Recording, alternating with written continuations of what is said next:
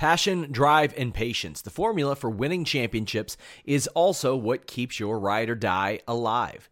eBay Motors has everything you need to maintain your vehicle and level it up to peak performance. Superchargers, roof racks, exhaust kits, LED headlights, and more. Whether you're into speed, power, or style, eBay Motors has you covered. With over 122 million parts for your number one ride or die, you'll always find exactly what you're looking for. And with eBay Guaranteed Fit, your part is guaranteed to fit your ride every time or your money back. Because with eBay Motors, you're burning rubber, not cash. With all the parts you'll need at the prices you want, it's easy to make your car the MVP and bring home huge wins. Keep your ride or die alive at ebaymotors.com. Eligible items only, exclusions apply. Save big money on plant protection supplies. Now at Menards. Defend your garden with Triazicide Insect Killer. Its fast acting formula protects lawns, vegetables, and many other plants. It kills more than 260 insects by contact, above and below ground. Choose from ready to spray, concentrate, or granular. Save big money on Triazicide Insect Killer at Menards. And check out our weekly flyer on Menards.com for all the great deals happening now. Save big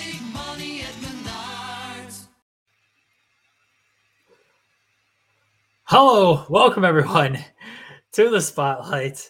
I'm Jeremy Lambert, not joined by anybody. This is going to be uh, a tremendous episode this week. We got a great episode for everybody. We're going to talk about Mustafa Ali. We're going to talk about Dax Harwood versus Cash Wheeler. We're going to talk about Ace Austin winning the X Division Championship. Jensen maybe is going to give his Battle Slam Vendetta live experience. We got Mose from Killer Be Killed, KOBK. They got a big show on May 7th. He's going to be joining us in the Creator Spotlight this week. So, what do you guys want to talk about? As you can see, Jensen is not here. Uh, the show is at 519 technically today instead of 2 o'clock. Jensen has a shoot job now. Is uh, so that's uh, why we had to push the show back today. It's actually going to be a condensed show, at least on my end, because I have to run at six o'clock. Uh, I have I have fatherly things to do, but we wanted to jump in here, talk for a little bit. We picked one spotlight this week instead of uh, each picking two, so it's a different kind of show. And when Jensen gets here, here's the behind the scenes scoops. He tried to pop in from his car. I sent him the StreamYard link and he tried to pop in from his car and it was frozen. It just looked like he, he was just on the screen, couldn't hear him, couldn't say anything, and it wasn't going to work. I almost kept it up. If he stayed, if he stayed in here, I was going to keep it up, and that way people would see the the split screen. Let me pull that up, the little overlay that we have. Uh, if I could find the overlay, here we go. So people would see the the overlay. Look, it looks like I'm on Day After Dynamite right now with the split screen there. Uh, it'd be Jensen's car face on his side, and then me normally on my side. But the connection was so bad, he finally just decided to, to drop out and realized that was probably a bad idea.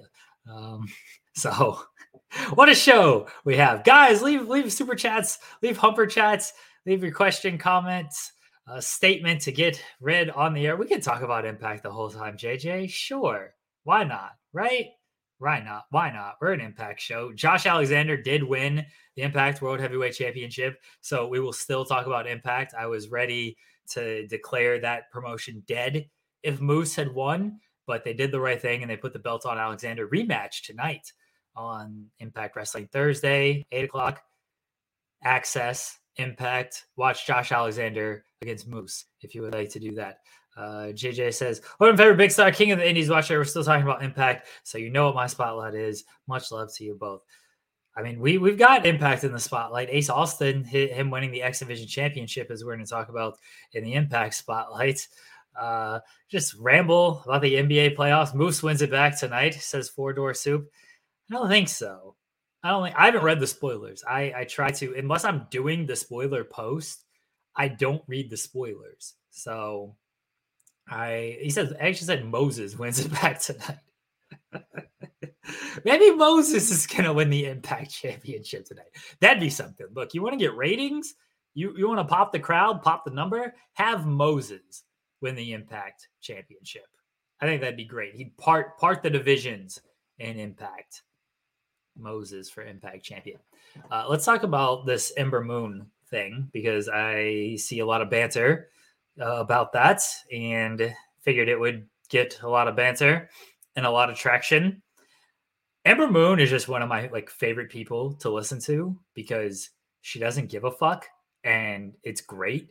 Um, I know Joseph and I have talked about it in the past when WWE wrestlers were allowed to do Twitch. She just got on Twitch and just like did a Raw review.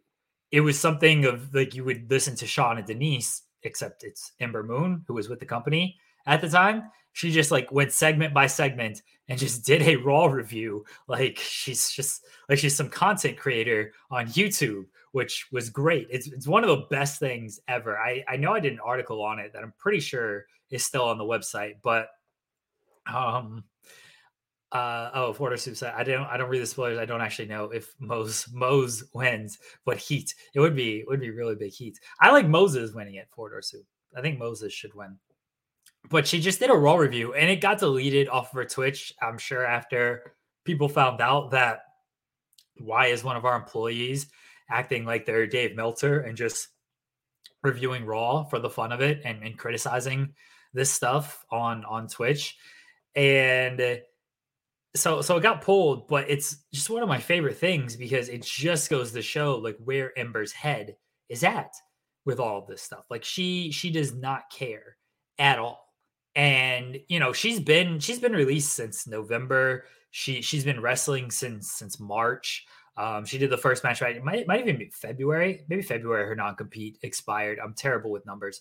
Um, so maybe February her non-compete expired. She announced the match with with uh, Thunder Rosa, and like her first Twitch stream, she didn't really say a whole lot about WWE. I remember because she did it like right after Dynamite, and I stayed up and I was listening for for the scoops for the stories here, and she really didn't say a whole lot about WWE.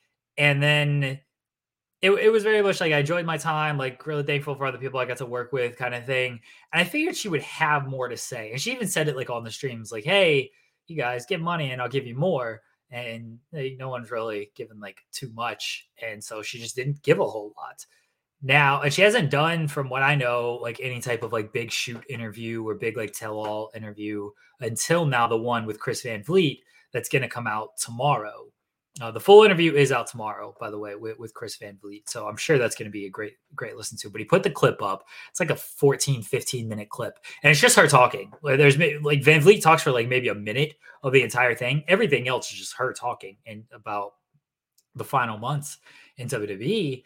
And to, to summarize it for, for those that don't want to read the article, but you should read the article and you should listen to the clip for yourself. I always say that. But to summarize it, it's she was unhappy her final months there. It really started when Shotzi was taken away, which was July, I believe. It was when like fans came back and stuff. So I'm pretty sure it was July. Uh, you know, they moved Shotzi up to SmackDown, had her team with Tegan, and the writers like, we didn't know you and Shotzi were a team. It's like, oh, okay, sure. Uh, is what she was saying. And so it started with that. She pitched the idea of the losing streak and then doing like a heel turn out of the losing streak she's supposed to have the match with Sarray. I remember she got pulled from that like last minute. Apparently that was just like a rash thing. So what are you going to do? Uh, they thought it, WWE apparently thought it was something else, but she got pulled from that. Then that match actually never happened. She never like had the match with Sarray. Um, so so that that ended up happening, and then. she was just off television, on and off TV. They had her face Cora Jade on 205 Live, and she even said, like, I'm happy with that. Like, you know, if, if I'm on television, like, that's cool. And then Vince apparently wanted her to be into the old Ember Moon. And the EP actually asked me this. She's like, what was her like old character that was different from this new character? This has always been a complaint of mine when it comes to Ember Moon. Is like there isn't like too too much difference. Contacts, hair color, like that's kind of the difference, I guess. But it, and she said this, like her character wasn't super defined. And um and, and, that was like an issue that I think a lot of people had with, with her on like on on WWE television. That's not her fault. Like she was probably given, she was just doing what her direction, uh, you know, what she was told with the direction. But anyway, the, the mandate came or the note came from Vince of like, yeah, we want you to dye your hair, change, change, uh, go back to get the contacts, go back to the old Moon, turn your hair. We're gonna come bring you up to the main roster and everything. So she did all that. She shot vignettes with Ryan Katz, who's, who's no longer there either And when she was about to like show the vignettes and stuff, they were told, well, we're just going to take you off TV. We don't have any plans. You can still do coaching. You can do like PC live events. And she was like, so basically, you want me to do be a coach? And she's like, no, fuck that. Like, cancel my hotel, cancel my flights. Like, don't contact me unless you have creative for me. And even then, like, I got to approve the creative. Her last match was against Mandy Rose in like October 5th, I believe it was. And then she was released November 4th. So le- less than a month later, she was released. And that was kind of the end of it.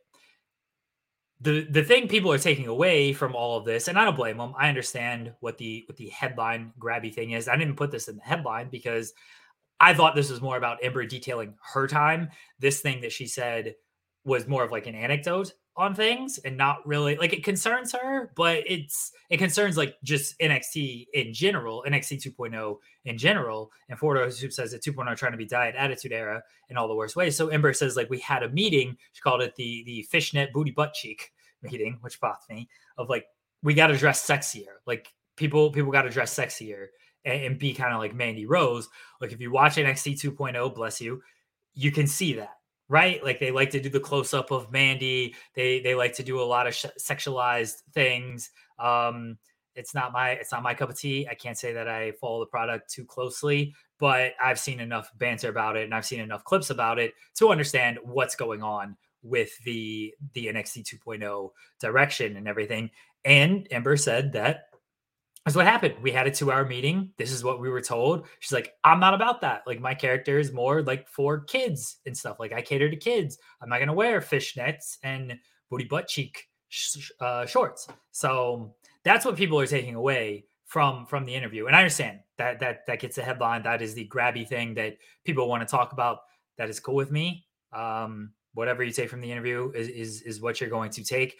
I think it is another indictment on just how bad and how disorganized WWE is, was, can be.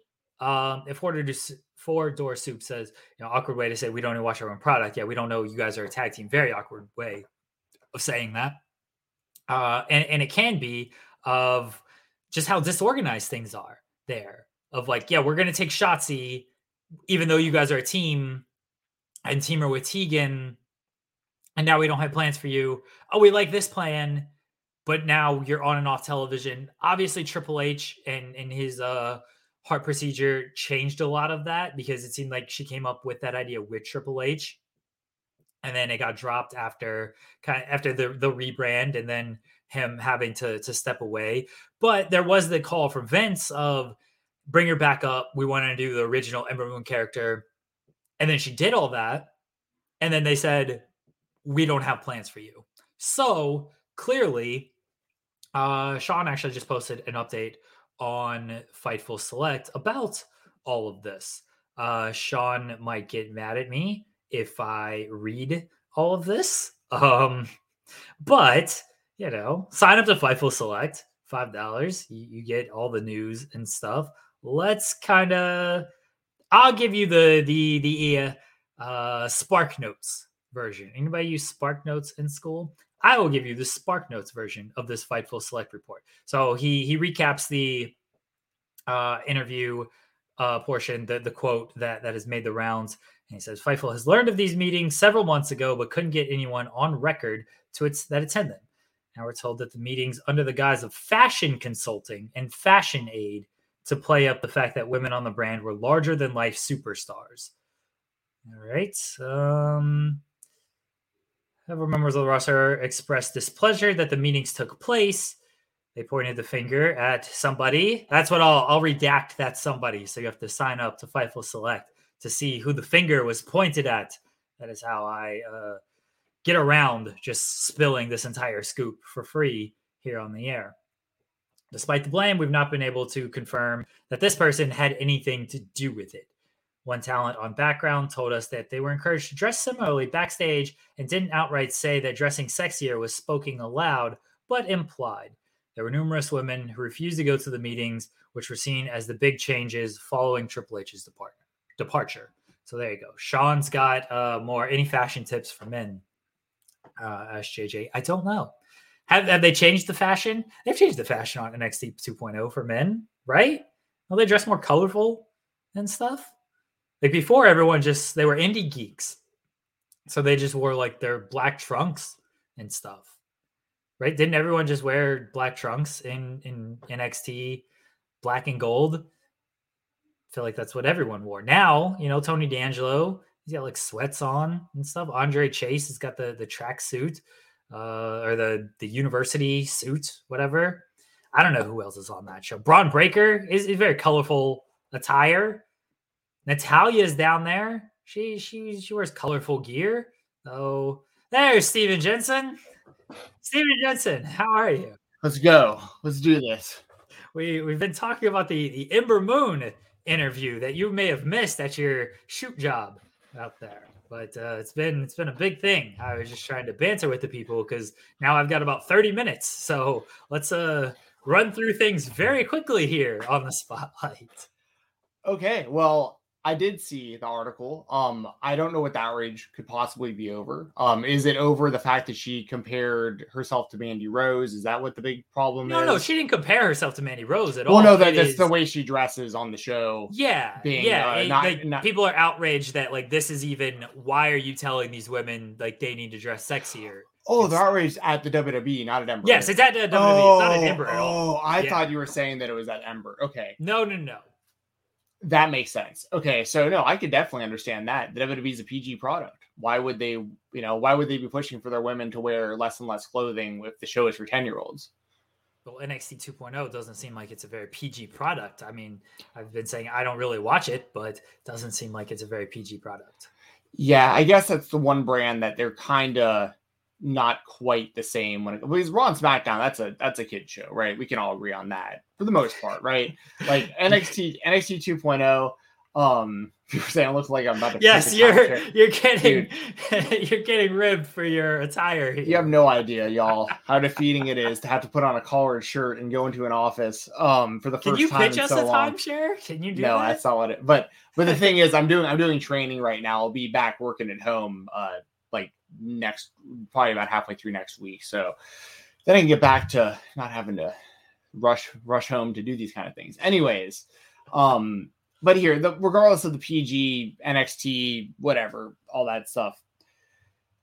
I mean, like I could under like I could understand where Ember Moon's coming from 100 percent obviously because it's like whether it's a PG show or not, like she's she's trying to go out there and like be a good pro wrestler and like she's about like the art of pro wrestling. And I know that she did a lot of stuff in NXT. I read an article about how she was saying like, you know, she was promised a bunch of stuff, like to go to NXT to like help put over other talent, and then like just nothing was really reciprocated. Triple H um wasn't there anymore and and uh I think Shotzi Blackheart was someone else that she that she cited in the article was like Shotzi's not there, Hunter's not there, like nothing that I mean, but as far as the the attire the attire comment, eh, that that's what people are because I haven't been on Twitter all day, so that's that's what the outrage is is basically the the idea that WWE would tell someone like Ember Moon to wear to dress more like like scantily clad on on the show.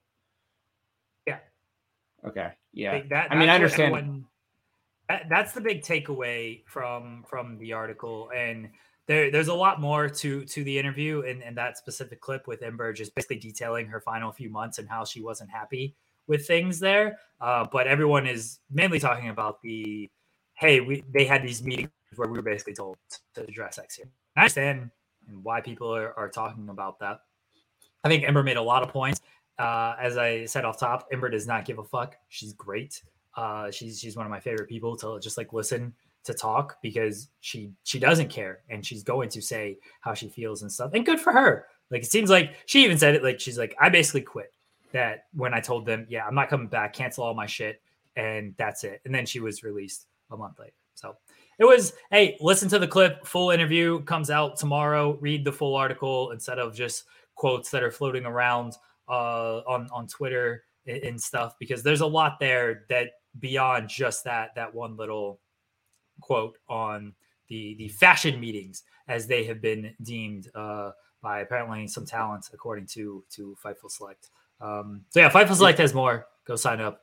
go do that. Jensen, let's actually get into our show because we don't have a lot of time to to get into That's show. right. That wasn't even one of our topics. That's right. No, it wasn't. But that's just what I started talking Okay. about while you weren't here. So how Um, long do you have before you have to go? Uh, legit, I have to go like at six o'clock on the dot. Okay, I'll hang out with y'all for a minute when Jeremy leaves, and I'll run the interview and stuff too. Okay, cool. Uh, let, us start with. I mean, speaking of WWE and issues and stuff, there, Mustafa Ali, he's back on television. He returned on Monday after previously requesting his release and saying saying stuff online that he's like, "I'm not coming back. Like, I'll see y'all when I see you guys. It's gonna be a while because his contract runs for like another year and a half." And then he was back, and he's doing a feud with uh the the Miz and Austin Theory or Theory now. Uh, look, I love Mustafa Ali. He's a he's a great, great wrestler, very underutilized throughout his WWE career. Um, and a great talker, like can play a lot of different roles. The role they had him in before he went away was where he was, you know, uh, trying to, I, I'm trying not to bite or say anything that that'll get me in trouble here because I'm where he was basically like attacking the crowd for eh, blaming Muslims and, and everything, and like, why are you guys like against us, kind of thing. Um, that that seems to be the direction they they were going in with, with his character. I don't think that was going to last very long. I don't think that's the way you utilize Mustafa Ali, but that's the way it seemed like they were going. He did one promo, he was off television, he returned. On one hand, I'm very happy that he's back on TV. It's great, awesome, like good for him. He's working again because it seems like they weren't going to release him and they were just going to freeze him out until his contract expired in a year and a half. On the other hand, he said that stuff and now he's just like back and that kind of sucks because I don't think there's any change like that's going to be made with him returning. Yeah, yeah, I, I agree with everything that you said. You know, like I I watched the uh, the clips from Monday. I watched uh, his return, like his promo uh, with the Miz in theory, and then I watched uh, you know the match that he had with the Miz, and yeah, I mean, I mean he's kind of caught behind, between a rock and a hard place. At the end of the day, being you know Ali, where it's like you can't get out of his deal, but like at least I have something for him to do on the show, so at least like he's he's going to do that and ride it out. And hopefully he's optimistic about it and like he's hoping it's going to lead to something big and something creatively fulfilling but it's hard to believe that it would. Um i think uh yeah i mean i i you know it's one of those things where like he he honestly didn't get that big of a reaction either like for like the for the return or for the match I don't think anybody recognized his music. Like I knew it was coming because I subscribe to Fightful, Fightful Select, or Sean will just come tell me. Um, so like I knew it was coming, and if you subscribe to Fightful Select, you probably knew it was coming. But even then, like I heard that music and I was like, "Fuck is this?" Like I didn't Yeah. know the music. I'm not even sure that's the music he used last time he was on TV. So I think that was like part of an issue. Is people are just like, "Oh, okay." And look, like I love Mustafa Ali. It's not like he was very utilized when he was there. Like he wasn't doing a whole lot when he was there and on TV. So I didn't expect him to get like this monstrous reaction when he came out. Right. Well, and then also, like, how big of a push is he expecting? And, like, what does the company see in him to, like, where do they see him at? You know what I mean? Because, like, there's a lot of the fan base that really, that's really behind Mustafa Ali, that, like, you know, it followed all of his 205 live matches all the way through, you know, everything he's done since. Um, people were probably really bummed out about the whole retribution thing being Ali fans. Um, like, but where I don't know. It's it's a tough. It's just a tough spot because I I have it. It's very hard for me to believe that I that Ben sees him as like a major star, and the fans. There's hardcore fans that really really want to see him just go out there and have banger matches. That's kind of in the boat that I'm in. Like I know he's a super good in ring talent. Like I I I don't doubt his in ring ability whatsoever. I don't doubt his ability for promos. I don't doubt his ability to get over, to be a likable uh, baby face and stuff like that. Like I, I personally do like Ali.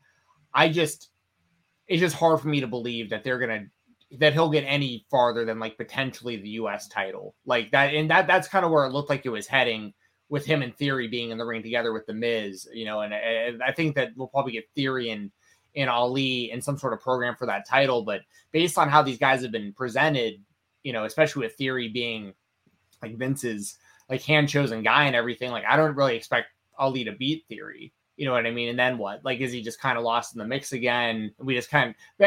I guess my question is like, is best case scenario really just hoping he has good matches while he's around? Because I don't. You know what I mean? Like this once again, there's nothing like personally on my end about it. I just don't think. I think he's just gonna be stuck pretty much in the same spot he was kind of in before he left. I don't see him like I don't I don't see him going home, quote unquote, taking his ball and going home, leading to him becoming like some main eventer in this run or like a world champion or something. I just don't see them doing that. It's not the same thing as Cody, like leaving the company, forming a, their competitors six years later and coming back. This is like a guy who, you know, they were like retribution didn't work. They weren't really doing anything with him. He went home I just don't, you know what I mean? I just I'm not that I'm just not that optimistic, I guess, about his return. But I do want to see him have good matches as as a fan. I, I think for Ali, the reason for coming back, um, someone said they they threatened to. Or Caden said I think they threatened to to freeze his contract, which is very possible. Um, I, I think Sean said that so far they hadn't frozen his contract for missed time, but it was certainly possible that they they could, and obviously as time went on, they could certainly do that as well. I think for Ali, it's almost like an FTR situation of, hey, I will just be on TV and just ride out this contract. And when it's over, it's over. Like that's kind of where I see him at this point is he is just going to FTR. This thing is just, I'm not really happy here. I'm ready to be released. You're not going to release me. So whatever you give me to do, I'll do it. And then when this contract is over, deuces. Like I'm out. And that's probably the best case scenario for Ali right now. I don't have any hope that anything's going to happen for him. Like like you said, maybe a US title thing. Who knows? Like that's probably as high as it's going to get for him because I don't think he's really seen by Vince as a star, and I don't think they're actually going to push him as such. So ride it out. He's got a while, unfortunately, and then once it's done, it's done. Like they they have not made any releases um, they, they made some in January, but they haven't made any of the the Mania releases that I think a lot of us uh, expected what was going to happen. Uh, yeah, Brody kind of did, did did some similar. They actually like kept him off television until he returned for like the short-lived Bludgeon Brothers reunion and stuff. FTR requested the release like January 2019. We're on television all through 2019, and then finally got the release like in February of 2020, I think. So they they I, am comparing their situation a little bit more because there's a lot of time left on left on uh, his their his contract, Ali's contract. So I think that's the best case scenario for him. They do releases every year. They hadn't they didn't do any post mania releases this year. I hope they don't come. I hope they they never come. At some point they will probably come. I would assume that his name might be on their on the short list because he does want out. So we'll we'll see what happens uh, with Ali, and if he's able to, you know, just make the best out of the situation until his contract expires. If he does eventually get released, if he continues to push for a release, maybe he's just back. He's happy. He's like, all right, sure. Like I'm not even gonna request my release anymore. We will see with him. Best of luck to him. I love Ali. I think he's a fantastic wrestler. I think he has a lot of potential. I don't think we're going to see any of that potential in WWE.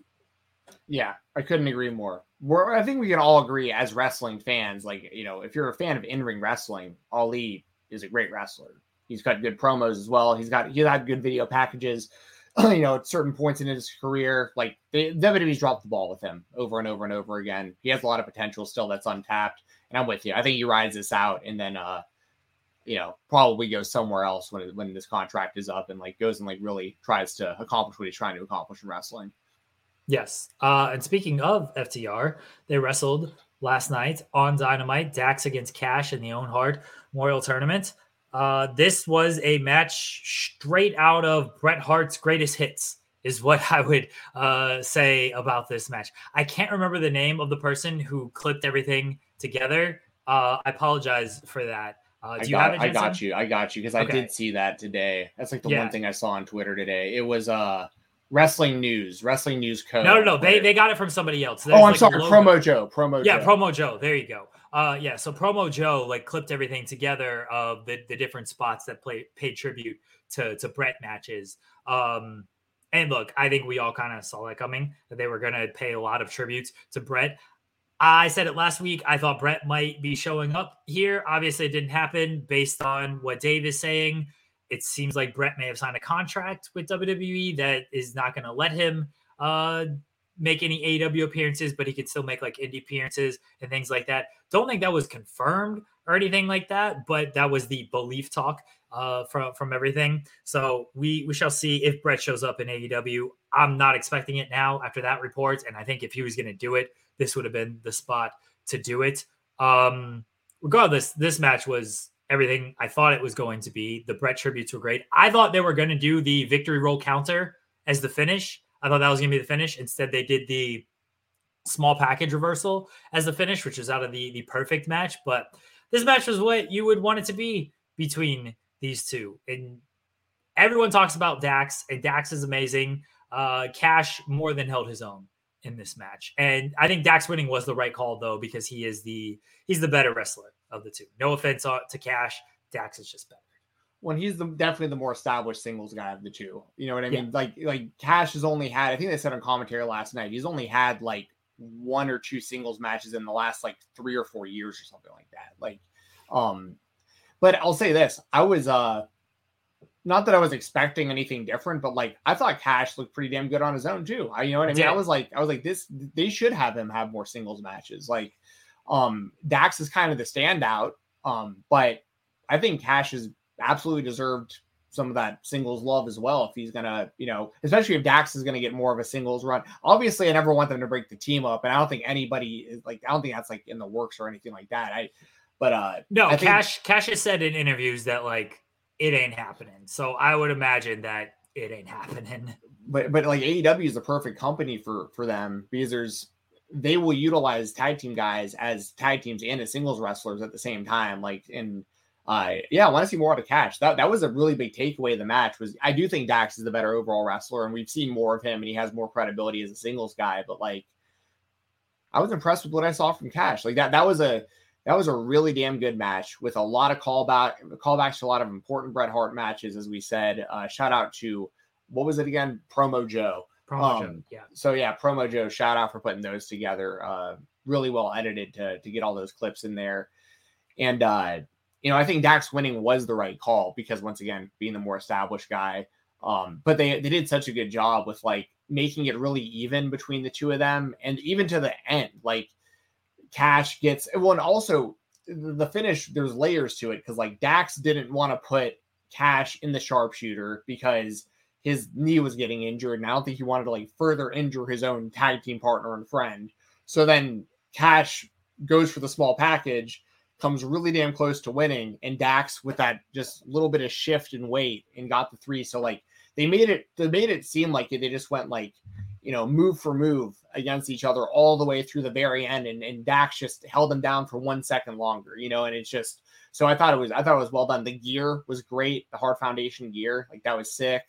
Um, so yeah, I uh I loved everything about this. And yeah, give me more singles matches from these guys, but obviously keep the tag team matches coming too. I mean, they're arguably the best tag team in the world, depending on you know what you like in in, in wrestling. They're they got to be on everyone's short list uh, at the very least for some of the best tag teams, like definitely you know modern day. And uh yeah, give me more singles matches between the two. And I think that it I think it lived up to the hype because people were really looking Yes. forward to that match. I think it totally delivered. And uh um yeah, I mean now Dax is a part of the the tournament, so we'll see. I wonder uh, he might have a run. We're gonna have. I mean, Kyle O'Reilly's in the tournament, another tag team guy. Like, I hope that Dax does get at least one victory in the tournament. I mean, right now the the, the field is Samoa Joe, Kyle O'Reilly, and Adam Cole. Um, and then then the match next week is, is Fish against Jeff Hardy. So like I think Dax could beat a guy like Bobby Fish or Kyle O'Reilly in the first round and it not be the biggest upset in the world or anything like that. Like I hope Dax gets at least one victory in this tournament. We'll see how the rest of the tournament shakes out with the qualifying matches, but I do hope that he gets a victory in this tournament. So we get at least two more singles matches uh, with Dax. We, we'll see what they do. Obviously, they're still going to be a tag team. As I said, Cash just said like we're not breaking up, and I totally believe him when he says that. You know, they're the ROH tag champs, the AAA tag champs. They have their eyes on the AEW tag team titles, so I imagine they'll they'll be getting a, a shot at those pretty soon. Maybe as soon as Double or Nothing. Um, I, I'm sure they'll do some gimmick battle royal to earn a title shot for double or nothing. But I would imagine they'll be in that picture fairly fairly soon. But look, this match was great. I I think Dax Harwood, he he might be one of the best in the world. Uh, it's it's tough for me to say that because he doesn't have the established singles track record that a lot of these guys do. But like every time he's in the ring and has these singles matches, he more than holds his own in these singles matches. So you can't point at him and be like, that guy's not good or he's not one of the top guys out there because he's great in all of these singles matches. He does the little things well. He sells incredibly. He draws that emotion out of you. Uh, credit to Dax. Again, credit to Cash because I didn't, I know he's good. He's not the established singles guy of the tag team like Dax is, but Cash more than held his own and did a great job in this match. So I, I do hope we see a couple more Cash singles matches down the line as well. But it, just a great match. And Punk on commentary, I thought added a lot. And then, you know, I guess they were going to set up something after the match with Hangman and said they just announced the match. But that added a lot to it as well. And I look forward to more FTR. These guys rule. These guys rule, man. Yeah, absolutely. And you can just tell they, especially with the all the tribute uh, moves and everything to Bret Hart and everything. Um, like you can just tell they put so much thought into this. They, you know, this has been brewing for a while for them. Like, if we ever wrestle each other, because like we've never seen it one on one, these are all these things we can do. And on top of it, it's a it's a tournament in you know in memory of Owen Hart. I mean, it's just like the stars align perfectly for like the right time to have them wrestle each other, for them to put all those cool spots in there, and um, yeah, I, I thought it was all really well done they said they had to push for it. Like they they didn't really want to wrestle each other unless it made sense because they've only done it one time. They said, and that was at like essentially their tryout for WWE, and so they didn't want to do it unless it made sense. The Owen Hart tournament, it made sense. You could just make it about respect and not any type of like rivalry type thing. So they pushed for it. Tony agreed that it would be a good time to do it, and so they did it. I don't know if we're gonna ever see it again. Maybe some point down the line we will, but I would imagine it's going to be a few years before we see it again. Yeah. And the last thing that I'll mention I thought was cool was that I like that they both uh entered from different tunnels but walked down the Yeah, ramp together the out same together. music and they were selling they were they were ta- or posing in the ring together like it was a tag team match my brother didn't know he was watching the show with me last night and like they came out to the ring and everything and like they had their gear and they were like warming up and doing all their stuff and then when like they started like you know taking off their their entrance gear and got like to different sides of the ring. My brother was like, "Wait, they're wrestling each other?" He was like, "Wait a second, I didn't know these guys wrestled each other." I'm like, "They don't. Like this is this is a big deal, you know." So that was really cool.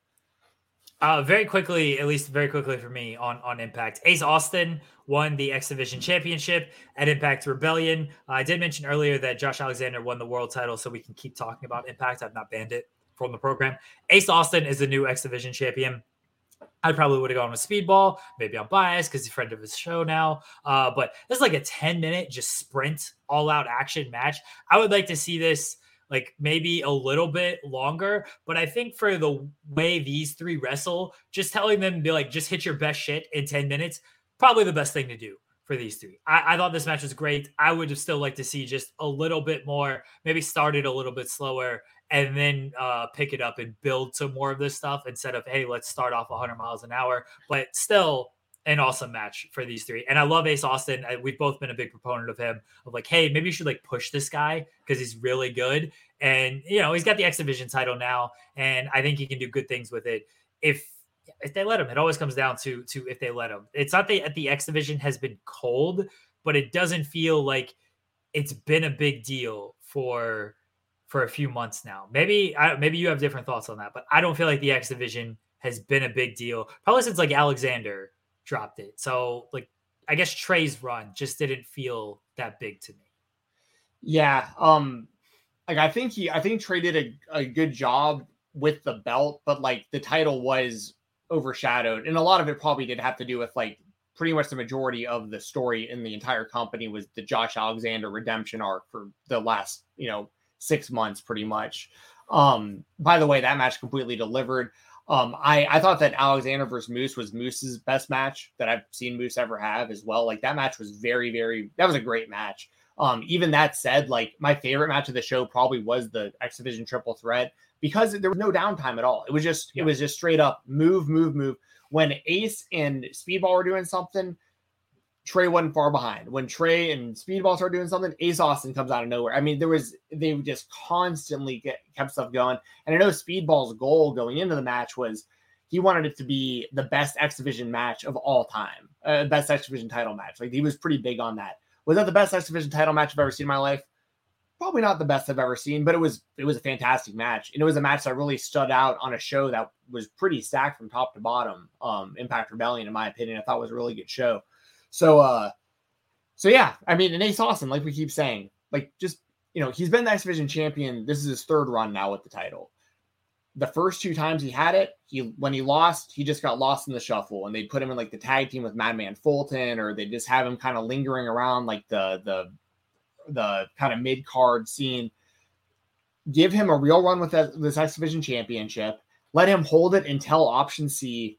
Let him cash in for a world title shot. It is it is on Impact Wrestling right now to build Ace Austin from right now until he cashes in option C as a credible threat to the Impact Wrestling World Championship through his run with the X Division title. Similar to Josh Alexander, he had a great run with that X Division title, cashed it in, World Championship shot. I want to see the same kind of thing with Ace Austin, and uh, yeah, push Ace Austin, get him in that world title mix. Uh, Joel says Trey's run was a lot of multi-man and gimmick matches plus Maclin, which was actually Yep. good. wasn't bad, just wasn't memorable. The Maclin part, and maybe this is why I didn't like Trey's run as much as maybe other people did. I thought Maclin out outshone him. Like I I thought he was the better performer compared to Trey, and I think that may have hurt Trey's run a little bit. Eh, I, I thought Maclin was great, and maybe he should have won won the title. I understand they were telling the story with Trey of of you know he was supposed to be the guy a year ago when, when the Rascalz were there and everything, and he wasn't. And then everything happened with him, the the other two leaving, and then him taking time off and whatnot. So it was like he finally got that big moment. I thought Maclin was the better performer of him uh, of those two, and so maybe that's why I didn't enjoy Trey's run as much either. But Ace Austin, he's great. I do think he can do big things with the. Okay, I have to go. I have a very hard out at six o'clock. Jensen, uh, enjoy talking about Battle Slam. At some point, this show is going to air on some platform. I think Baron Black's announcing sooner or later what, what platform that's going to be. Um, and then we do have an interview with with Mose of KOBK and, and various commentary on the independent scene. He's going to break some news on our show, announcing a match and a bunch of other stuff uh, that we get into. Great interview with Mose, first ever two time guest. Uh, JJ, you got to send him a uh, certificate for, for being the first time two time guest on this show. Guys, we appreciate you guys. Uh, we'll be back next week, probably a different time slot next week. Things are kind of a changing around here with Jensen getting that shoot job and everything. So, uh, uh, guys, appreciate you guys. I'm not going to hit in broadcast. Jensen, if you need anything, DM me. I will try to help you out. But otherwise, uh, it is all you, buddy. See ya. Bye. All right, y'all. Steven Jensen here. Let's get into this. Um, nah, so thank you, Jeremy, for holding it down while I was on my way back home. Thanks for everyone who is uh, hanging out with me right now as well. And I'm gonna have to get the interview pulled up. I thought I thought I was gonna stay here when uh, well, I'll get it pulled up once after I talk about Battle Slam. So, uh, so yeah, the last topic of the show today is Battle Slam, uh, Battle Slam Vendetta. I was there live in the house in Atlanta, Georgia. Um, it was a really, really This is the story of the one. As head of maintenance at a concert hall, he knows the show must always go on. That's why he works behind the scenes, ensuring every light is working, the HVAC is humming, and his facility shines. With Grainger's supplies and solutions for every challenge he faces, plus 24 7 customer support, his venue never misses a beat. Call quickgranger.com or just stop by. Grainger, for the ones who get it done. A good show. For those of you who aren't familiar, obviously, um, there was some video games back in the day. Def Jam Vendetta being one of those games. Uh, they were kind of the uh, if you're a big fan of like the N64, uh, No Mercy, Revenge, WrestleMania 2000 World Tour, like those games on the N64, um, the kind of the spiritual successor to those video games were the Def Jam wrestling video games. Um, I remember I used to play on the PlayStation 2 all the time. So uh, Baron Black is the guy who put this all together. Obviously, Baron is really well known for his involvement running Terminus with Jonathan Gresham as well. and uh, Baron Black, you may have seen him wrestle on AEW too. He, has been popping up there quite a bit as well. Um, a guy who's doing a lot for the Atlanta wrestling scene, which uh, it, you know, being from, from Atlanta, it's really cool to see. Um, but the experience was was really cool. Like I, you know, they did start an hour late. I saw a lot of people on Twitter talking about that. Uh, but once the show got started, the show literally started with Pastor Troy rapping, like live in a wrestling ring. So like that alone was worth going to the show, in my opinion. Like especially if you're kind of around my age, like grew up on Pastor Troy's music, it was cool. And then that that was really the the vibe of like the whole, um, really the whole uh, show was to kind of make it like that video game where like you had rappers rapping in the ring, you had wrestlers, you had wrestlers coming out to theme songs that normally don't come out to. Like a lot of people were using like hip hop inspired music and stuff that you normally don't hear as the normal theme songs. Um, it had a different feel to it, uh, but it did also have kind of that crossover of feeling like a Terminus show. Um, a lot of the same fans that I saw at Terminus, I also saw at Battle Slam. Um, so yeah, I, I, thought it was it was just a really fun show uh, to attend, and the wrestling was really good. I'm not going to sit here and uh, give you a bunch of spoilers on you know all the matches and the results and all that stuff right here. I do encourage you to watch the show when it becomes available, which uh, Baron said will be announced pretty soon. I did get an interview with him, an audio interview. I got one with him and one with my boy Nasty Leroy. I've been doing an interview series with him at all the Atlanta wrestling shows, uh, kind of all over the place lately. And uh, so I got some interviews coming to Fightful. Don't know if those will be, you know, Fightful Select. Don't know if they'll be, you know, where they'll be distributed or if they'll wind up being in some articles and whatnot. But I did get to talk to Baron Black after the show. We talked for about six, seven minutes. And he did let me know Terminus 3 is still for sure happening. Um, and there should be an announcement on that really soon as well. But there was a lot of damn good talent on Battle Slam. I mean, uh, let me actually get. I'm gonna pull up. Uh, I had some notes here. That I can pull up to let y'all know about. Once again, I'm not gonna give you all the results here, but I'll tell you the talent involved because uh, it was a pretty stacked card. So you had. Where did I put it? I know I've got it here somewhere. So you had uh, Baron Black, Lee Moriarty, Max Caster, Myron Reed, uh, Janai Kai, Queen, Queen Aminata, Anna, Aminata, Aminata, geez, tongue twister for some reason today. Um, Queen Aminata, who I think is one of the next up on like, she's going to be really, really good. Uh, she already is good, but she's going to get way better and she's going to get noticed uh, the more that she gets booked because I, I think that she has really, really, really serious potential. Um, you had Fuego del Sol on this on this card. You had Alex Kane on this card. Um, Lee Johnson, who I'm sure y'all know from the Nightmare Factory and uh, AEW. Leon Ruff, who you know was a part of NXT. Uh, you know, so many good talents on this show. You had the infantry, Sean Dean and Carlie Bravo in tag team action. Adam Priest was on this show, who's become really big in the Southeast, especially um, real big in Alabama uh, in particular, but also like Georgia, Tennessee, kind of all over the Southeast. So it was a really good mix of, and I that's just t- you know the tip of the iceberg. There's plenty more talent on the show, but it was a really good mix of like established wrestlers that you you really used to seeing on like national TV. Guys like Max Caster, Lee Moriarty, Fuego del Sol, Lee Johnson, and then you had uh, guys like Myron Reed who have been killing it for quite a while, and uh, you know really doing their thing on the Indies and in MLW and those kind of things and um, Shazza, McK- or McKenzie uh, was on the show. She did great against Ashley D'Amboise. Um, you know, I I think that y'all should definitely check the show out. I really do. Um, there's going to be more coming out once again when my interview with Baron Black drops. We will uh, we'll talk about that more. I'm sure you'll see more of that on the Fightful platforms. But uh, but yeah, really cool vibe for the show. And uh, thanks once again to Baron Black for you know having me out to the show. I always appreciate going to, to Terminus, and I'm going to be a regular Battle Slam going forward as well. He did confirm, by the way, there will be a Battle Slam too. Uh, he was not able to give me any of the matches or the exact date that would happen, but there will be a Battle Slam too. And uh, once again, just you know, keep a lookout for uh, keep a lookout for when it drops because it should be dropping fairly soon but we do not know the platform yet um, on where you can watch Battle Slam 2. Um, yeah, so I'm gonna get the uh, the interview set up here in a second. Myself and Jeremy Lambert did an interview with John Mosley, who is the promoter, the guy running KOBK Blood on My Jeans, which is coming up May 7th. He's also an indie commentator, an indie ring announcer. Uh, you can see him in companies like Action, SUP, um, TWE. He's kind of all over the place, especially in the Southeast scene. And while I'm getting the interview pulled up, if y'all have any questions in the chat, I will. Uh, I might pick a couple questions here. So uh, just ask away. It could be any any wrestling company, any wrestler, whatever you want to talk about. Um, give me a minute here to uh, to get this pulled up. And I appreciate y'all uh, bearing with us, especially with this being a, a a show that we normally do at a very at a set time. You know, Thursdays at two o'clock. I have a lot going on in my personal life right now, and I know Jeremy does as well.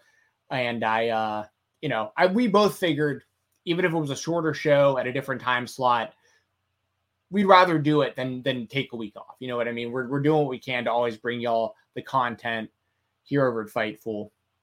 So let me see if uh if I can get this pulled up. You're gonna have to let me know in the chat, y'all. Actually, you know what? I know a better way of doing this. We're gonna do share screen, and I'm gonna get this pulled up. Uh, share system audio and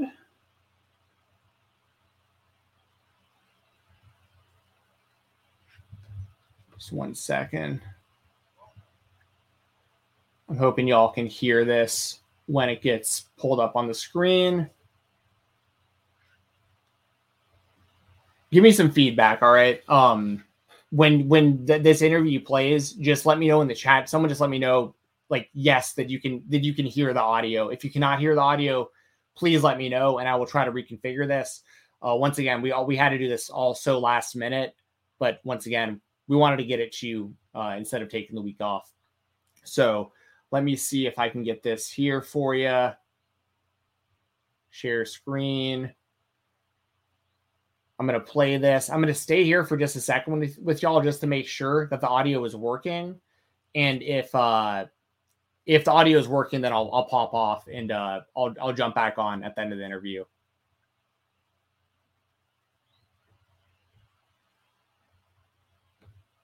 Uh if it will play. Okay, here we go.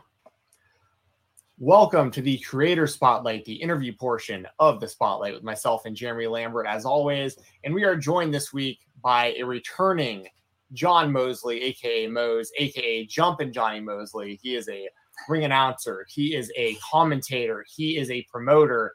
He's all over the place, and he's a guy who I consider a friend because we back Yeah. in the day were just standing around watching wrestling as fans, and now we're both just doing stuff in wrestling, which is great. So, thank you, Yeah. Mose, for joining us again, man. How you doing?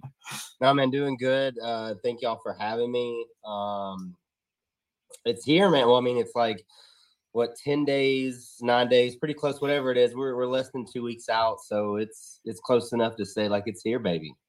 Oh yeah. So let, let the people know before we get into it. Like you got another KLBK show coming up. You came on and promoted last time you were on here. Uh May 7th, the big Yeah. uh the big return. Let, let the people know a little bit about it. Then we'll then we'll start firing questions off at you about what's going on. Yeah, May seventh, uh, live on IWTV, as well as live from the world famous TWE Arena down in Chattanooga slash Red Bank, Tennessee. Uh, tickets still available. Yeah, the first show um, had a lot go against it with the ring breaking, with uh, everything that went on.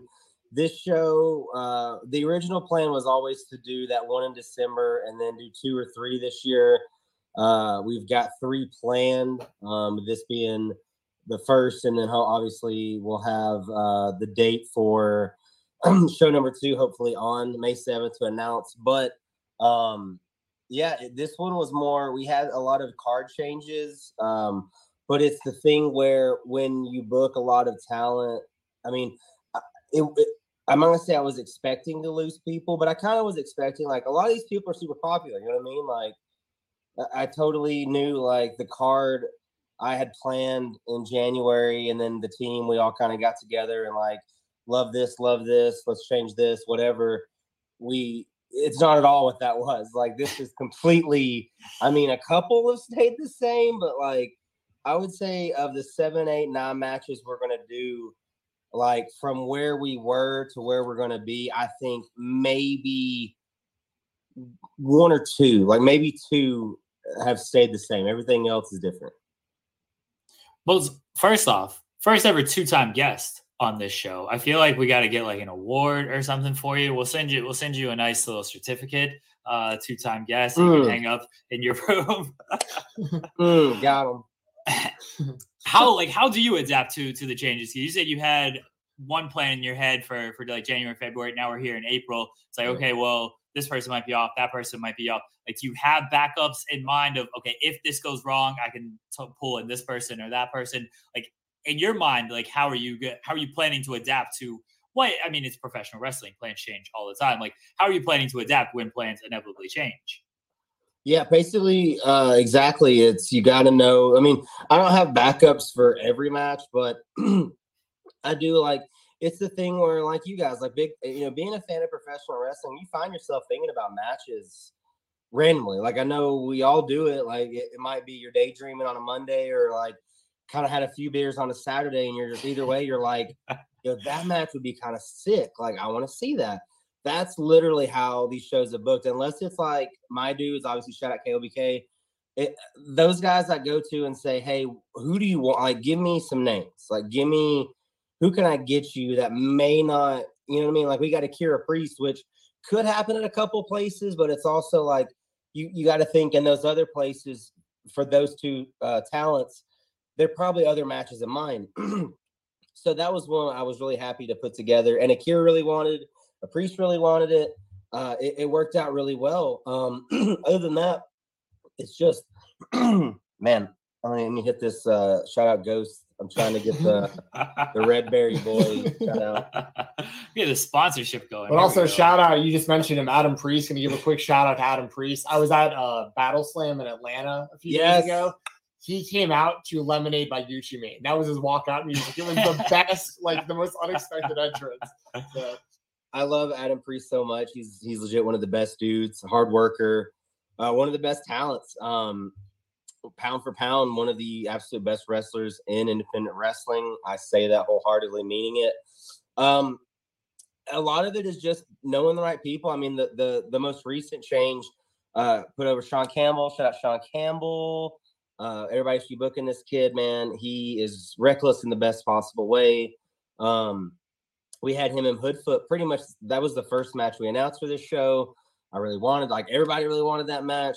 Hoodfoot gets a really good opportunity now that came up within the last two weeks. So it was one like I I told Brett uh, this back in January, February that Hoodfoot's gonna blow. Like it, you know what I mean? I'm not I'm not a fortune teller. We all saw it. Like Hoodfoot's gonna blow up this year. So i- if we get Hoodfoot on one of these three shows this year, I'm taking that as a win. So when he had to hop off for a, a really good opportunity, I was like, cool, sweet. And it just so happens that AJ Gray is really good friends with my personal good friend Hardway Heater. So that was one where Hoodfoot tells us he can't be there at 10:30 p.m. on a Saturday. We have AJ Gray in that slot at like 11:15. Like within an hour, that's just knowing the right people. Um, and, and shout out AJ Gray real quick. Shout out AJ Gray for the house. Uh, I mean, AJ's another one. Like he's been on that short list of people I wanted before December.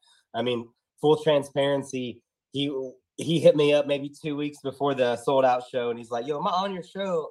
And I go, "AJ, you're in Cali like the night before. Like I don't have flight money right now." He's like, "All right, word. I, I like I get that."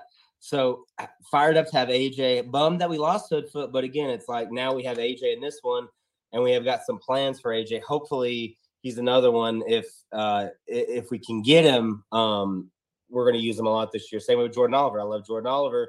Shout out the kid. Wait, yeah, just shout out the boy. Uh, one of the best going, man. Um, I'd love. I want him on a show, but it's just these guys are booked months ahead of time, and then it's you know when you're traveling like that, it's hard to get them. So uh, shout out AJ, shout out Jordan Oliver. Um, it- I mean, like I said, literally every match has kind of changed except like Merck and Ron Bass Jr. Shout out Ron Bass real quick. Uh, that's that's been from the jump. Um, um, and I want to say Akira Priest. No, I hit that back. I had yeah, there was something else planned, and then we kind of fell into that. So it's been a lot of moves, but it's a, thankful for the locker room, thankful for the talent I know, uh, and thankful for uh, the KOBK crew for for really you know putting their names out for me when they've uh, had to. Yeah, well, you know, speaking of Ron Bass and uh, the first show y'all did, uh, he, I think he really showed Mm. out. I think he showed a lot in that in that first show because so many of the wrestlers had to improvise with there being no ring, and Yep. and someone like Ron Bass Jr., who's like out there really trying to like make a name for himself right now, to on the fly be able to adapt the way that he did. I thought he did really, really good in that environment, and he's getting really over, especially in the southeast right now. Like he was super over at that last sub show uh, this past uh, on Easter a few Yep. weeks ago. Like, and that was his first appearance in the basement east, and he was over, you know. So um it's cool how all these companies, y'all are all really working hand in hand, like Action, Sup, SCI, KOBK, TWE. Yeah. Like, I mean, it's all it's all like its own ecosystem down here in the southeast. I mean, uncharted territory coming up soon in Yep. that TW arena. I mean, like May so 9th. much going on. Oh yeah, that's right. That's like this week, right? Oh, I'm sorry, May May not. Yeah, yeah. Yeah, it's the Monday after KOBK. So you've got Action May 6th, you've got KOBK May 7th, and you've got the first Uncharted Territory May 9th. So huge weekend for Southeast First, Southeast. Um, I'm excited, man. Like, I'm really, it's kind of sick to be in the middle of those two because um, that action show, it's loaded on 5 6. I think all that uh, live streaming on IWTV as well. So got to check those out. Hell yeah. Yeah. Well, what the name Blood on My Jeans, by the way, is, is what the show is called. Where, where does the, uh, in- the inspiration for that come from? It's a name of a Juice WRLD song. Um, I uh, I'm a big Juice WRLD fan, um, and that was one like sold out. Kind of was easy, right? Um, that that was when we finally were like, all right, we're doing the show. We had the like, I want to say I had the flyer done. Shout out Juicebox. Uh, Yeah. or yeah, before That kid's to get, that whole family is blown Shout out right now. BSB. Shout out Yeah. Logan Bridgette, who's like eight foot tall now, and Duncan. Um, dude, there was a funny line, by the way. I mean, you were sitting right there, commentary. I'm pretty sure Dylan Hale said it on the last sub show. Oh, when Billy Tipton was out in the ring, he was like, he was like, Mouse, big Billy Tipton fan, pretty lukewarm on Billy Starkz, but real big on Billy Tipton. I was, I was laughing pretty hard at that. Yeah, that got me good too because it's so true. Uh, earlier in that day, the first thing Mouse said to me, he walks up to me and goes, "Yo, Billy, Billy Tipton is right over here." I'm like, "Yeah, no, he's right there. Like Billy is right there. Uh, huge. He is. That's a Dylan Hell's the man. Shout out Dylan Hell's. Uh, for him, I owe so much. Uh, but Billy's another one of those, like you're saying about Ron, that's done it right. Uh, still young in professional wrestling, and I say that in a good way. I mean, they're both young human beings. Um, of course, Billy uh, Tipton is a JPWA Jacobs Pritchard kid. I met him. I mean, right out of the gate, I, I knew him. I would say within his first handful of matches when I, I, met Billy at a local Tennessee show.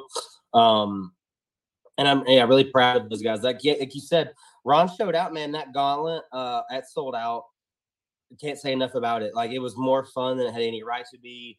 Ron was like loved, and and that was the reason why uh, I, I kind of reached out to a couple people and was like, okay, let's do Merc and Ron. Um, but yeah, blood on my blood on my jeans is a just just a Juice WRLD song. Sold out was so easy. It was like we're taking over TWE for a night. Um, and I had I'd already said like it's my favorite uh, Juice WRLD song off his first uh, posthumous album, Legends Never Die. Um, what's cool too is like people I talk about Juice WRLD to the boys, so people like wrestlers you kind of would never think would be like, like, hey man, I don't like rap, but I listen to Juice WRLD and his lyrics are really cool, and it's like that's I was like, yeah, sweet, thank you. Like I I uh, I totally agree. Um, but yeah, blood on my jeans. It, it was that was me like. I, I was like, I have to name a show this. I may have jumped the gun because we've got some weird plans uh, later in the year for a show but I think I think we're gonna have to keep December's just sold out. I mean, we're gonna keep doing the like the fighting, like no ring vibes in December. Um, so I think we're just gonna keep that sold out, and then September is actually the date's not locked in. Um, I'm hoping I, I know the date, um, but it's if it's the date I want it to be, it's the day after my wife's birthday. Uh, shout out Haley, and I'm gonna I'm trying to let her name it. Probably gonna be a Jack Harlow rap lyric if I had to guess.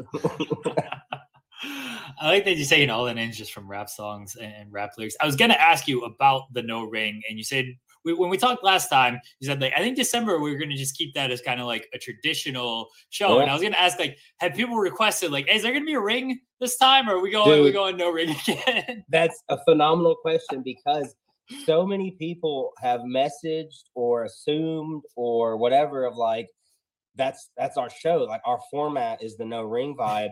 So I've made like it's been a while, but the first few uh, posts I made for this show May May seventh uh, was, you know, we're gonna have a ring. Like we're gonna have a ring. We're gonna have a ring. But you you literally the, earlier this week, uh, I was just talking about like I feel good about everything. Like even you know, as of right now, like cards locked in. I've talked to everybody. We have, you know what I mean? Like we've got a show locked in, a, a show I'm really, really excited about. Um, but the one thing I am nervous about is like, I, I, we're gonna, you know, show's about to start, and it's gonna be like, why is there a ring here? And I'm gonna have to be like, guys, See, this is when this is when there's a ring, and if people don't like it, you just tear the ring down. You're like, no, fuck this ring. We don't need it. We'll just we'll just go without it. It's all good.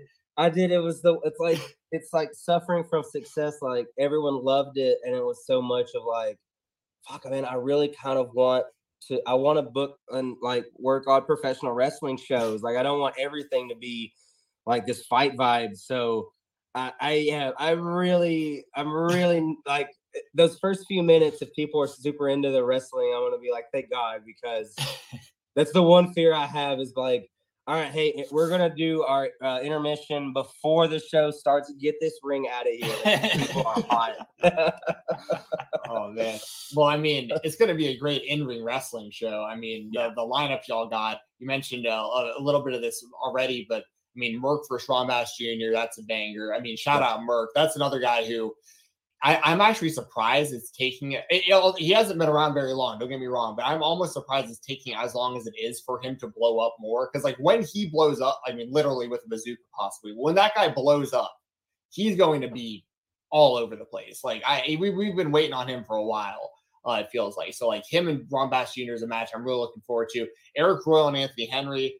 That's a great matchup. I mean, Eric Royal, of course, with everything he means, especially to like action wrestling, Southeast, Yes. and Anthony Henry kind of being one of like the OG waves of For like sure. the Southeast, who like went on to do bigger things and is now kind of back doing his thing and and and, and popping up in AEW. And uh, so, I mean, a guy who, I mean, Anthony Henry, it, it felt like for decades, people were like, why isn't he on TV? Like, this doesn't make any sense. But he was like the best of like this area for a long time. So that's going to be a banger. Sean Campbell and AJ Gray. I mean, AJ Gray, what, what can you say that hasn't been said at this point? One of the top GCW stars, one of the top indie stars, world champion across so many different promotions recently. Sean Campbell, your boy, KOBK, the newest member of KOBK. Member.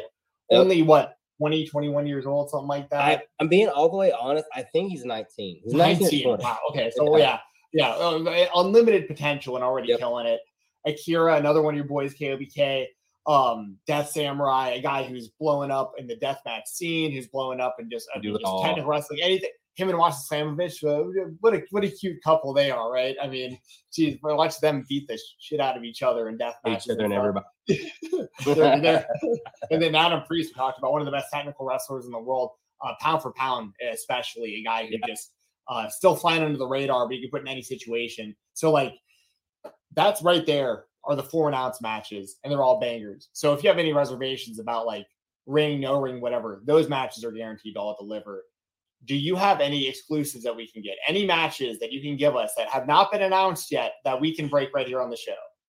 Yeah, I because I like you guys, and as you mentioned, Steven Jensen, we met just pounding like PBRs in the beast. Shit. I can I can say this was what I'm really excited to do. Uh, we couldn't. I mean, we couldn't have had a show in this building, let alone uh, after the performance he had it sold out. Jaden Newman for sure going to be back. TWE Arena. Uh, Jaden means so much to that building, to Chattanooga, to Tennessee as a whole. Uh, the South as a whole going to be this summer with uncharted territory. Uh, going up against someone he asked for and uh, and someone I'm excited to see what he brings out of Jaden and uh, Joe Black, who uh, was of course in our main event back in December in a fist fight with Brett Ison. So Jaden Newman, Joe Black will be at Blood on My Jeans May seventh. That is a banger. Thank you for sharing that with our audience and appreciate us, uh, today on the show. Scoops yeah, here. that. Yeah, we love getting scoops. And then by and, and by the way, it means a lot to be wrestling Joe Black at a KOBK show because it meant a lot for Brett to have that match. And Brett is synonymous with KOBK. So it's like, and Jaden, of course, it's his building.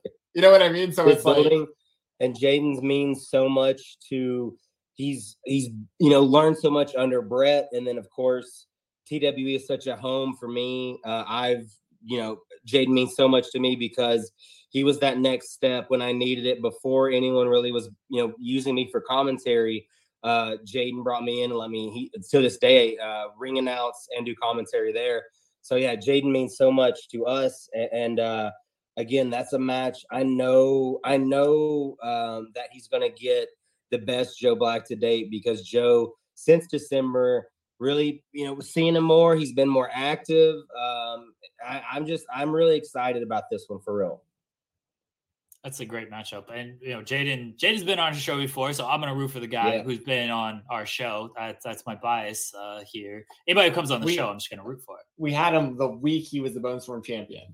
Yes. Yes, yes. Yes. We week. gotta- yes, yeah, we might have actually like jinxed that that he was on here and then he lost the title. There's so- got to be a bigger. There's a bigger. There's a bigger picture at play. Alec Price is, is a fantastic wrestler, but someone from the South is getting that title back for Southern Underground Pro. So it's it's, it's, it's it. yeah. Got. There there might be a more of a redemption arc for Jaden. I think. I don't know. He had a really good match with Dylan McQueen at the last. Didn't episode, he? by the way. Yeah. Yeah, shout out Sup real quick. That there's so many great debuts on that show, man. Yeah, Dylan McQueen first first time. Uh, D- that was another time Dylan popped me on commentary was uh when Jaden started dancing and he was like decent. Yo, I I'm gonna say it again. Uh, Dylan Hells, man, thank uh, thank that guy for everything. He's uh, definitely been like a mentor and uh, and always there to you know hear me out on my dumb ideas and some good ideas uh, and uh, just my favorite person in the booth. So yeah, one more time for Dylan, bro. You, you guys have always had good chemistry, but your chemistry is getting better. Like it's like it's like the commentary is even better now than it was just you know, six months ago, in my opinion. So you guys, you guys are killing it. You, you're you're becoming like syno- It's all you're almost like the the king and Jr. of like the southern uh, scene right now. So, No, I uh, I did. I had Hoodfoot talk about how because I I mean when I met Hoodfoot same way like when I met Hoodfoot I wasn't doing commentary anywhere like I was uh, still on the other side of the curtain um kind of just trying to find you know find some way in and Hoodfoot was basically just kind of more comedy like he was in a like a orange you know just broke out of the jail kind of thing the giant do rag. yeah yeah like yeah. so now all these, you know, that's been a couple years, two actually probably close to like three, four years. Uh, and he told me back up at Parkade, um, Parkade three, just like how cool it is that you were just saying like that he is he thinks of my work with Dylan and just me doing what I've been doing as kind of such an important part of the South right now. And that's something that uh, I just look at it like you got to give back. Um, this show, you know, everything we made um, on the last show um, in December, just going right back in for this one. Like, I'm not looking to make money. Like, I'm not looking to get rich off wrestling. You know, these shows we're putting on, I want to put on good matches for the crowd.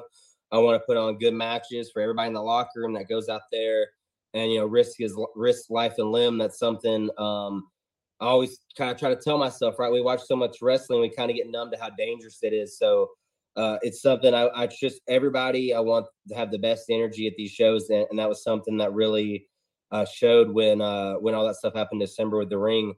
I mean, everybody. It wasn't even a question. It was like we're coming together. We're going to put on a good show. Um, and looking back on it, I mean, that's something I'm so proud of. So I just want to shout out that to everybody um, on these shows, man. Like I have legit love for uh, anyone and everyone that's out there, whether it be you know locker room, crowd. I mean, we had we had the same like I think the first maybe 20 tickets we sold this show were the exact same people's last show, and that's that's pretty cool. I, I wanted to ask you were mentioning commentary stuff. uh, has Steven Jensen gotten you any more commentary opportunities after he helped you with Blitzkrieg Pro last time, where he tagged you when they were Yeah. looking for commentators? I'm giving you the assist on this, Jensen. That was Yeah. all you. You you helped him get that gig. Have you helped them? Have you helped them get any more gigs? Are you asking me or asking those? I mean, both of you. Like, eh, you know, I assume you're his commentary agent now. No, but if you want to hear us talk about MMA, we do that like once a month over on my podcast. But Do that. We should totally do that. We got a big card coming up. Not actually, I think on May seventh, right? Same day. yeah, I think you're right. The next so. pay per view, I think, Pay-per-view, is yeah, yeah, yeah. um, We'll either be yeah. previewing or reviewing that together. So Gonna happen. I can't wait. Uh, no, I do want to thank uh, Steve. It was like Steven Jensen and a bunch of wrestlers who kind of were like, you should use him. It was like Jensen, like Jaden, O'Shea Edwards were like right away, like, hey, use him. And it was one of those things, man. Like, no shit. I was at a, uh, I was at a bar with Hardway Heater, um, and I get a DM, and it's fucking Blitzkrieg Pro hitting me up to do commentary, and I'm like, what? Like, I'm gonna get to call, you know, Lindsay Dorado and Evil Uno, and got to call for O'Shea again, which I never get to see him. Um, and yeah, that was cool. That was the coolest shit. My my point being this, like, I had so much fun that night, and the Blitzkrieg dudes, I mean, they really liked me. Uh, they told me, I think it's just one of those things, man. They have a good crew up there, but if they ever do need a southern, like again, like the southern guy got brought up to like go and like so like me and my wife made like basically like a whole like extended weekend out of it. Like I called the show. We were in the car all night, drove all night. I didn't sleep. We got up there. She napped. I took notes, didn't sleep, did the show, kind of killed it, felt really great about it. Um, and then we spent like the next three days just chilling in like mass, man. It was cool. But yeah, thank you. Yeah, thank you, Steven Jensen. I absolutely uh will find you 10% somewhere. I appreciate my, that. My real question was, how was your experience there? Not not uh, trying to trying to get Steven Jensen a cut of the money there, but I did want to know how your experience was uh, with that. it was awesome. It was it was cool because I knew I didn't know a lot of the locker room, but I knew like I knew O'Shea, obviously. I knew Cannonball. Like I met Cannonball before, and me and him hit it off. He brought me uh he brought me like five of his uh like his sodas. You know, I, don't want to get the flavor on. I mean, blood orange maybe sodas. Uh, the Jeff Cannonball boys. And it was he brought me six, but uh Austin Luke drank one, and I told Austin Luke, it's like you're lucky I like you, and he said why. I said Jeff Cannonball said you drank one of my sodas, and he said, "Oh yeah, shit, man, that was really it was really good though." And it was so.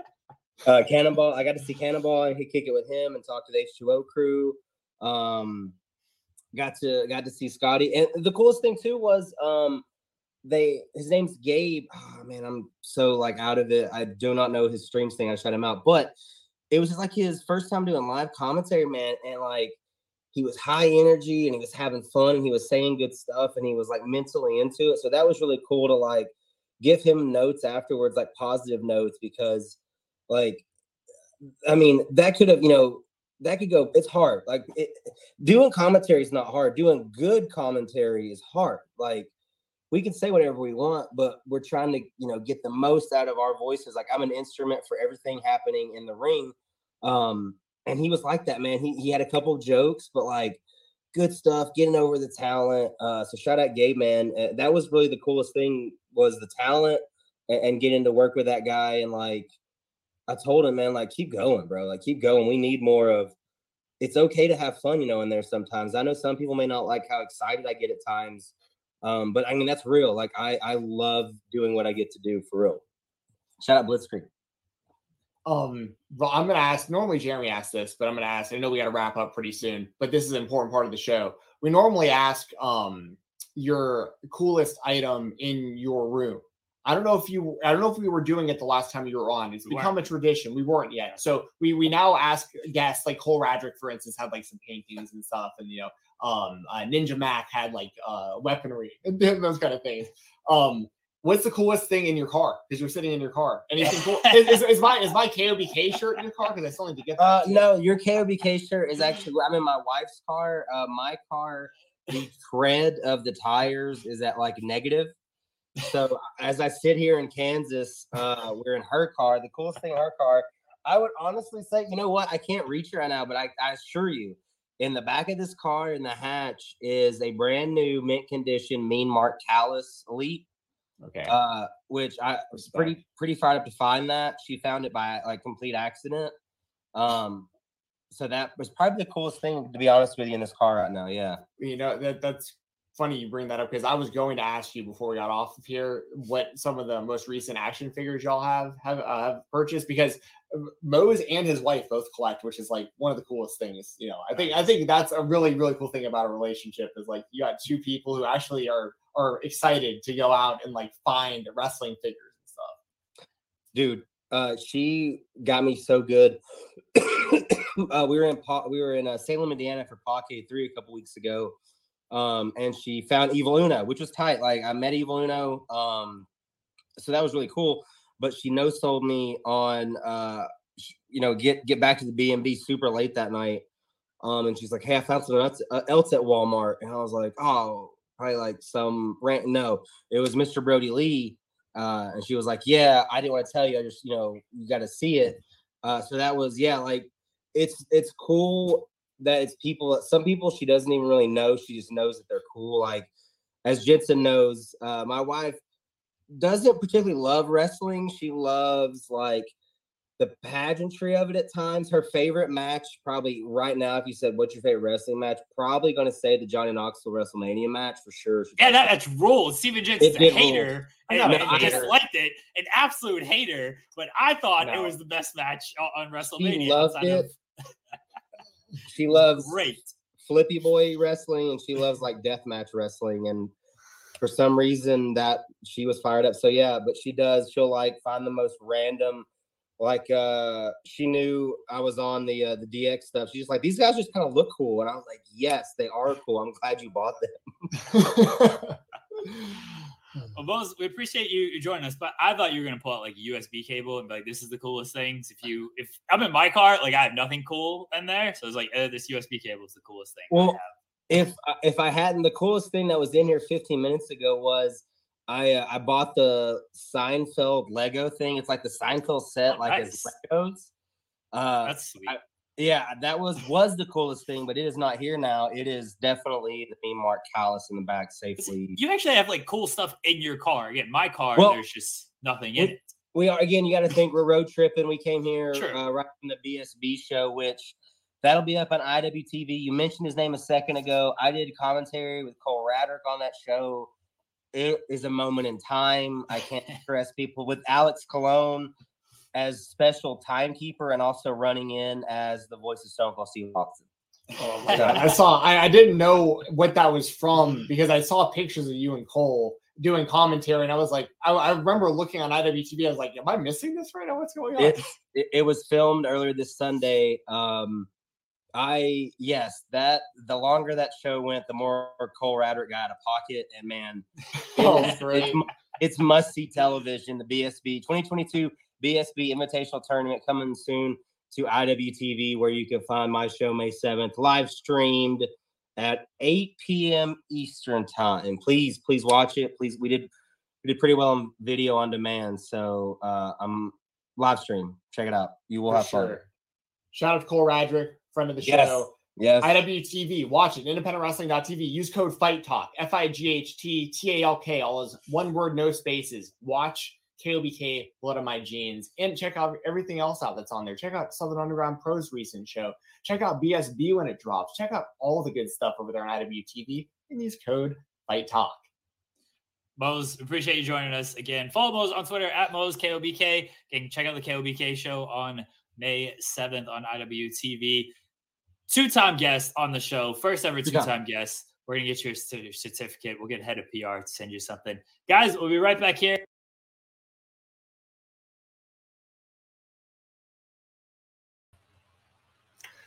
All right, this feels way better. Hope y'all enjoyed this episode of the Spotlight. For Jeremy, I'm Steven. Make sure if you like video games or you just want to hang out and talk about wrestling later tonight, actually, in about 20 minutes, myself and Joel Pearl are going to be going live. Twitch.tv slash Fightful Gaming.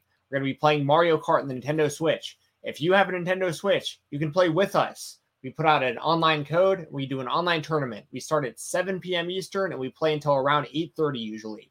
Also, I'll be watching the NFL draft while we're playing for like the last half hour or so. So it's come, you know, come in there, talk about football, talk about the draft, talk about wrestling, WWE, AEW, Indies, whatever y'all want to talk about. We're gonna hang out. And once again, if you have a Nintendo Switch, you can play with us. Check it out. Twitch.tv slash Fightful Gaming. Thank you as always to JJ for putting that link in the chat. Also, shout out. I see the super chat from Ricardo the bot guy. Ricardo, always great to see you in here, man. With a super chat says nothing to say except here's some love.